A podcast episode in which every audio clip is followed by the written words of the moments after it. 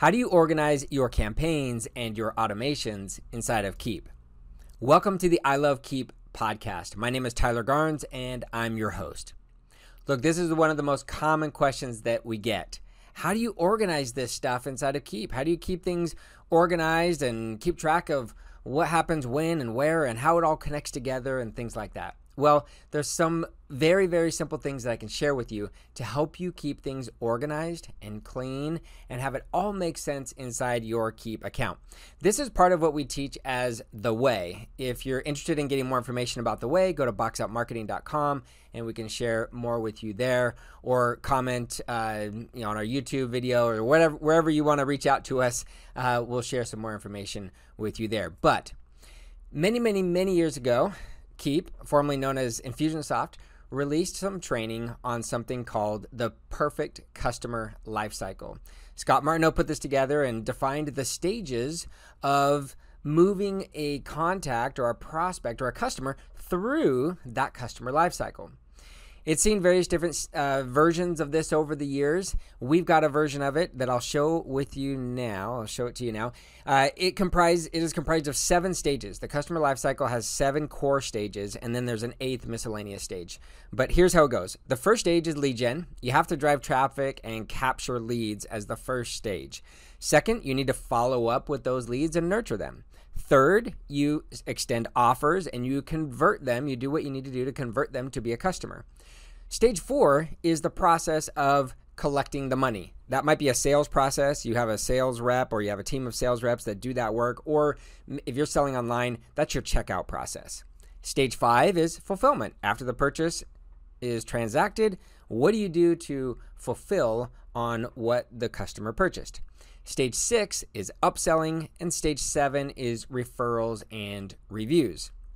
Like I said, we generally add an eighth stage which is reporting and miscellaneous. It's not really a stage of the customer lifecycle, but it's a stage in the sense that it helps us organize campaigns. So, back to our question how do you organize campaigns? Well, we organize them this way we build them and label them according to the stage of the customer lifecycle, the function that they fill. So, let's jump off of this screen and get into a Keap account, and I'll show you what this looks like.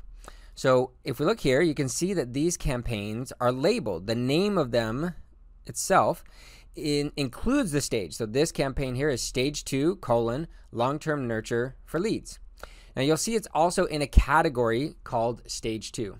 So when I organize my campaigns this way, I can quickly and easily see what a campaign does. So if I just filtered, for example, here to all of my stage one campaigns, I would see here I've got a consult request campaign and a lead generator campaign. Now this is a an account that is a generic test account for us. So these are labeled a little bit more generically than they would be in real life, but I can see that I've got two ways that people enter into my funnel. They can enter through a consult request or through a standard lead generation campaign which might be offering an ebook or something like that. Then I could go to my stage two campaigns. Okay, I've got my new lead nurture. All of those leads are going to go into stage two, new lead nurture. Now, after I send them an offer, if they don't accept that offer, then they'll flow into this long term nurture for leads, right? Stage three, how are we converting them? Well, here's a simple tripwire campaign. See how these all logically fit together and they all flow nicely together? When you have those stages, you can see where the person's at, where they may have come from and where they're going because you know which stage comes before the stage you're in and what stage comes after the stage that you're in. One other thing I'll show you is that we always create categories for each of these stages, 1 through 8.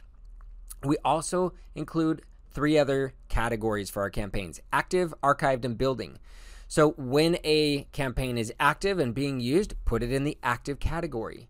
When you're building it and it's not yet live, put it in the building category when that campaign has run its course and you no longer need it, but maybe you want to keep it around because you want to reference the copy or something like that, unpublish that campaign and put it in the archived category. These little simple things will help you keep your campaigns organized. You and your team will know exactly what's going on, and anyone who has followed and learned the way will understand how your campaigns are built and how they run as well. So, hopefully, you enjoy that little tip. Stay tuned for more. Subscribe on our YouTube channel and listen and subscribe anywhere you listen to podcasts at the I Love Keap Show.